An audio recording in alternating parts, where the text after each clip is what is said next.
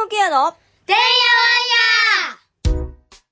この番組の提供は、運営、一般社団法人チャーミングケア。協賛小児がんの子どもたちとその家族の金銭的社会的支援を募り小児がんで苦しむ子どもたちの医療ケアの向上に寄与することを目的とする一般社団法人エンパワーチルドレンでお送りいたしますこの放送は病気や障害のある子どもたちと家族のためのトータルケアを考えるチャーミングケアが日々のてんやわんやの中からチャーミングケアのヒントを探していく番組です。はい今日も始まりました。チャーミングケアのてんやわんや、えー今日のゲストはですね株式会社ドロップの取締役篠田敦さんですよろしくお願いしますよろしくお願いします。お願いします。ありがとうございます。はい。はい吉田さんはですね、あの、関西ではすごく有名人か、関西ではって言ったらいろんなところで有名人いやいやいや、やけど。あの、もともと、えっ、と、ファーザリングジャパン関西の、あの、まあ、お偉いさんというか、いやいや。あの、テレビとかにもね、出てらして、コメンテーターとして出てらして、まあちょっとご縁があって、私お話しさせていただく機会があって、すごくいい方で、今なんとですね、これ繋いでるんです。繋いであの、録音してるんですけど、マレーシアにいらっしゃるということで、ちょっと簡単にですけど、ちょっと自己紹介よろしくお願いします。はい、わかりました。えっ、と、皆さんね、あの、はじめましての方も多くいらっしゃると思いますけども、あの、株式会社ドロップで取締役、えー CHRO という、まあ、人事の取締役をしている篠田と申します。でえっ、と、僕は、まあ、あの、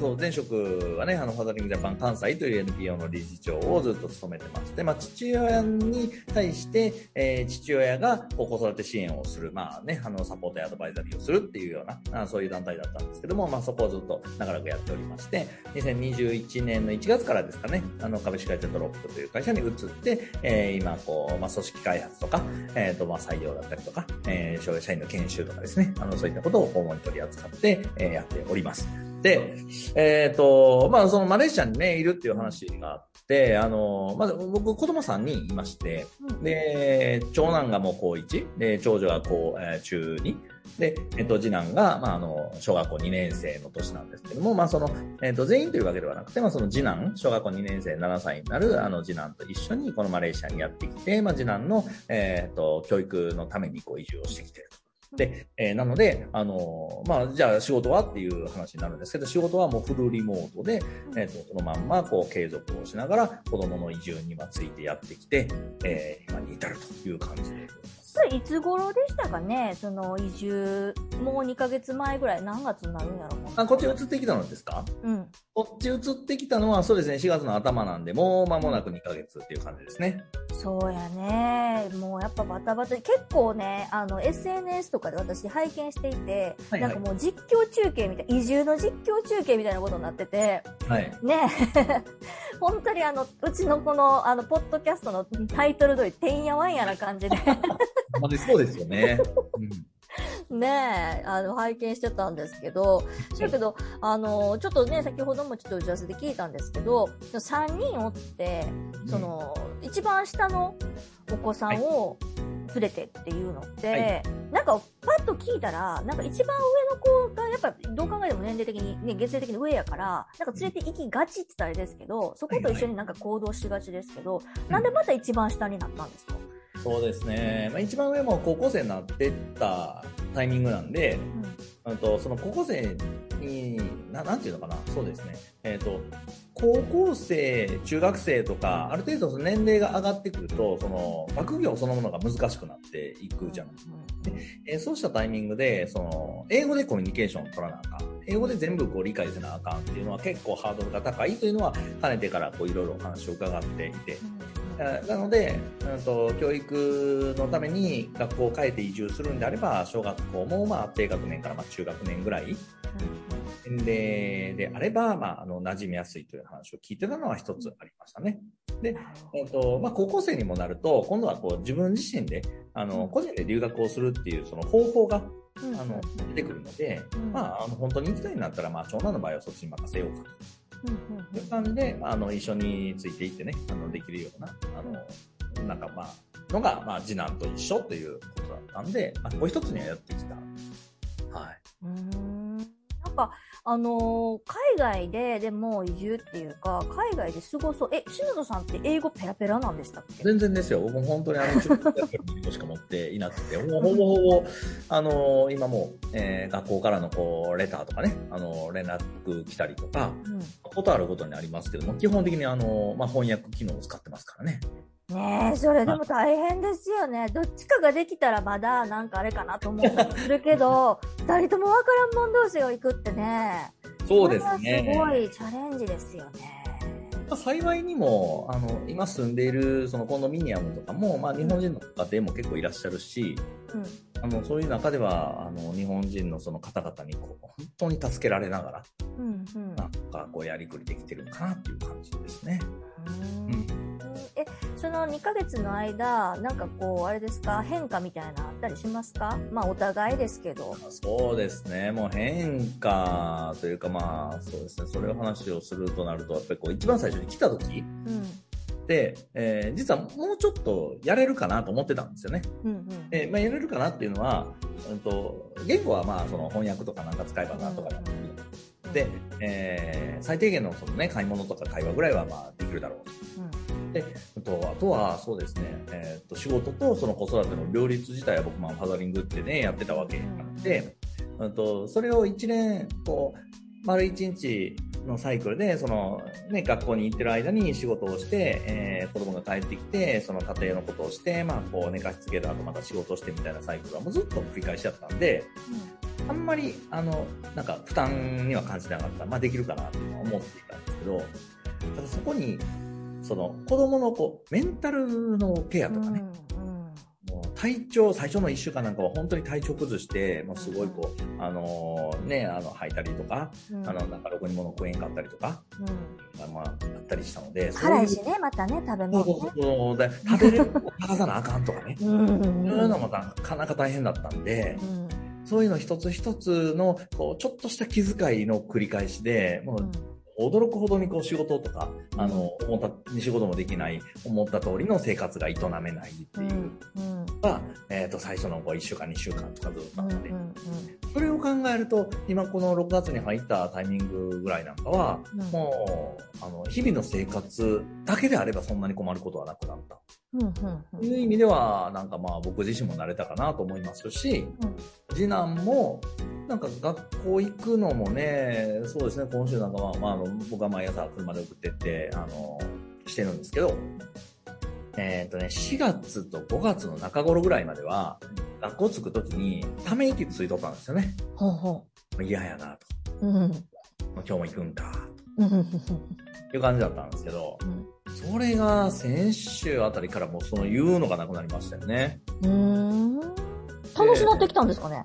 なんかね、あの学校自体は、あの、行ったら楽しいって言うんですけど、うん。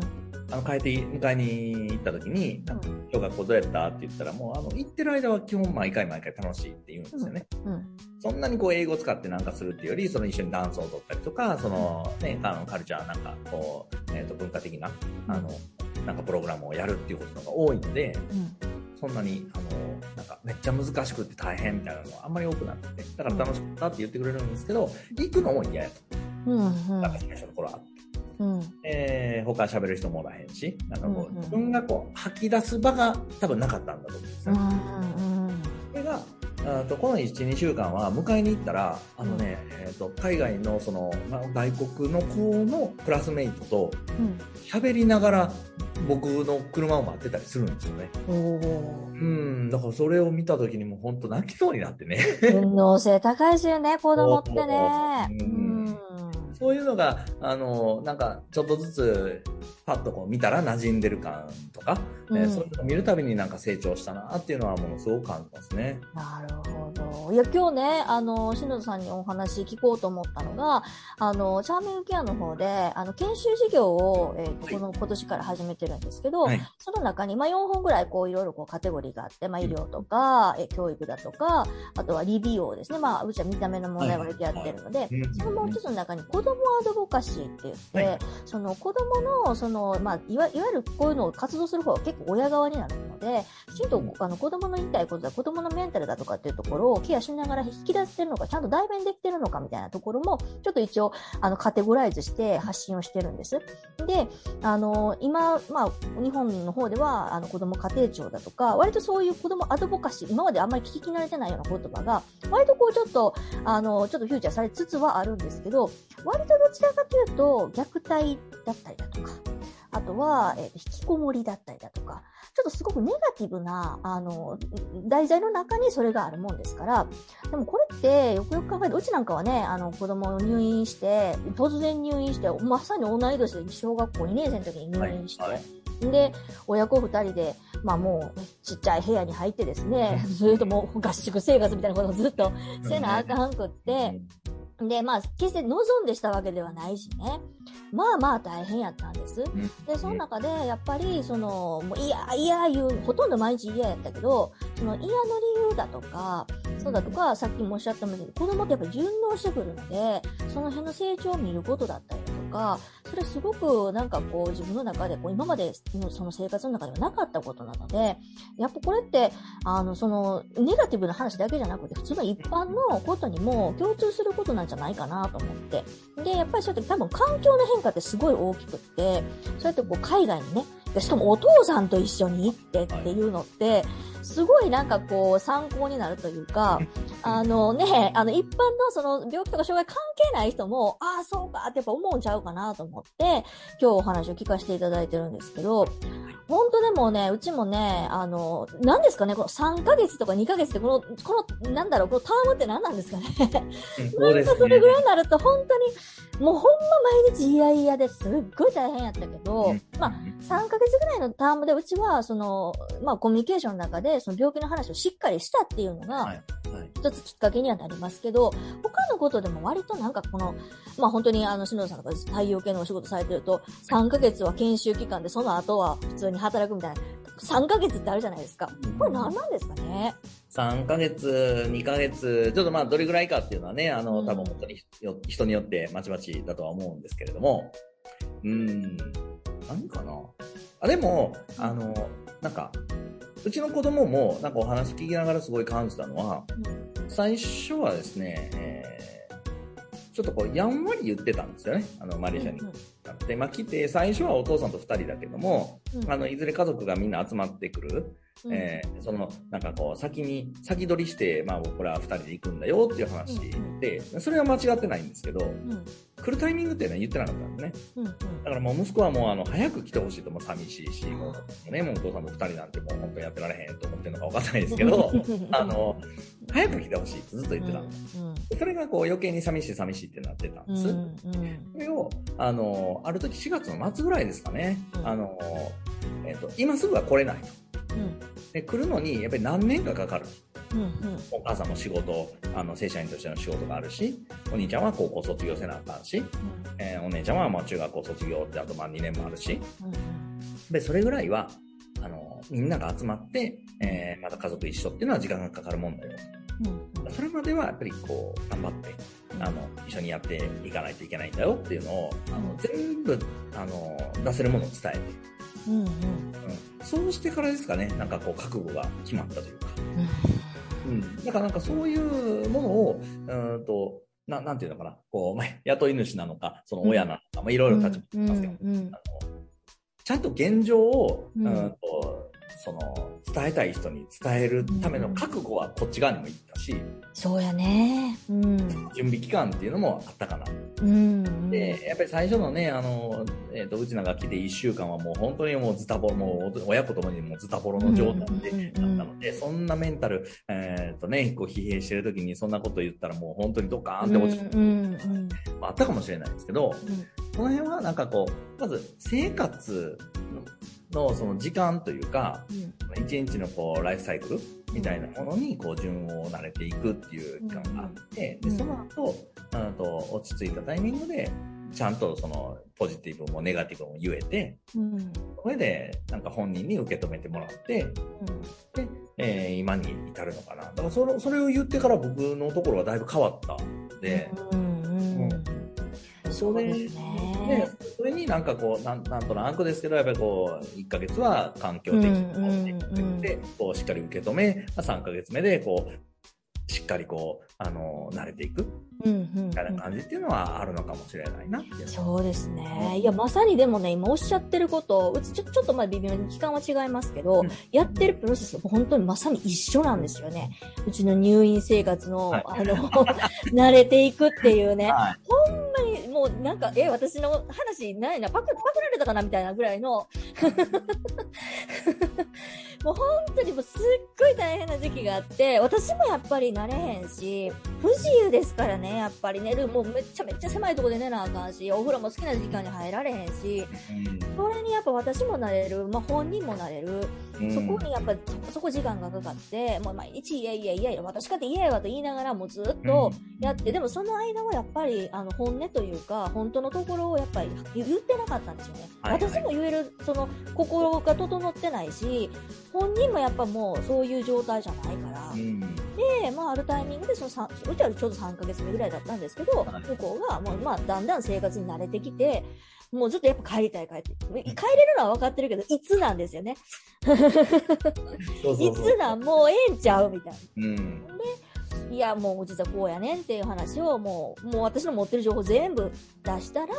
うんほんならやっぱり小学校2年生でもね、言うだってやっぱ、あの、考え能力持っとるから、そこもね、ね私すごい後から思ったのは、ちょっと見くびってたっていうか、わかるわかる。うん。うん、子供やから消化できへんわって思ってたんやけど、ちゃんと受け止めてちゃんとできるんですよね。ほんで、その後がまあ、ちゃんとこう、しっかりしてやるし、それなりにこうね、私も楽になったし、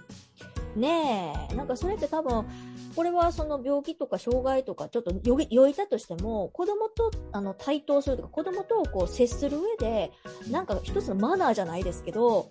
なんかもしれへんなって今お聞きしてすごい思いました。そうですね。うんいや、本当にそうだと思うんですよ。あの、僕も見くびってたっていう、まあ、あの、まあ、つもりはないにしても、やっぱりそういう側面はあっただろうなってうんうん思いますしね。うんでも、思った以上に、あの、きちんと考えて、順応して、ちゃんと覚悟を決めてくれる。うんうんそれはね、あの、まあ、だからといって早く言ってりゃよかったかっていうとそうではないと思う。そうですね。うんうんうん。でも、あの、その時には逆に僕の方にも覚悟はありましたね。逆に、うんえっ、と、あ逆にというか、まあ、その言って、うんそれで、それなら、もう今すぐ帰りたいと。うんもう万が一言ってきたら、うん帰るしかないなとうんいう、あの、なんか撤退を覚悟しながら、うんうん。あと、まあ、その上でも自分に覚悟ができて、どっちの答え、イエスでもノーでもどっちの答えが来ても、こっちも受け止めようと思ったタイミングで、うん。えー言えたっていうのがあったので、うん。結局なんかまあ、こちら次第なのかなっていうのをすごい思いましたね。うん。そうですね。なんか、なんだろう、それってやっぱり、その、人として、人付き合いみたいなところにもすごく関連するというか、子供だからってやっぱりちょっとね、そのフックみたいなのがあるけど、実際そうやってそこを飛び越えてこうちゃんと話をしてやってみると、やっぱ子供でもちゃんとやりやるし、で、それが、こう、それを体験すると、なんかこう、なんですかね、さっきも、あの、なんだ、成長、成長とか順応してるの見て泣きそうになったっておっしゃっておられたけど、なんかこう、嬉しなりますよね、こっちもね。あ、そうか、みたいな。そういうことできるか、みたいな。ねそうですね。そうやってすることで、なんか、あの、自分が、えっ、と、まあ、面倒見てるというか、え。うんうん。自分だけが、こう、ケアをして、うんあの、あ育てているじゃなくて、うん。あの一緒に生活そうそうですね。うんに変わっていく、まあ、パートナーみたいなもんですよね。うんうん。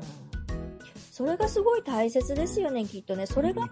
前提にないと、やっぱりその子供のその気持ちであるだとか、そのメンタルの部分っていうのって、やっぱりこうちょっと引き出していくの難しいだろうし、ましてやその今ね、私らちょっとテーマにしようとアドボカシーってやっぱ要は代弁をしていかない、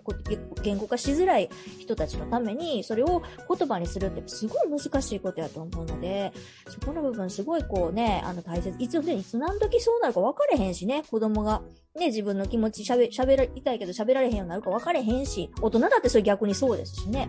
うん。そういうなんかこう、なんかこう、基本的な考え方みたいなのすごく大切だなっていうふうに思いました。はい。で、えっと、今日はですね、ちょっとそろそろ時間になってきたので、あれなんですけども、また次回ですね、そもそもなんで篠田さん、あの、フルリモートで、マレーシアで、あの、仕事しながら、子育てしながらやれてんのっていう、そこの話を ぜひとも聞かせていただけたらなと思います。今日はどうもありがとうございました。ありがとうございました。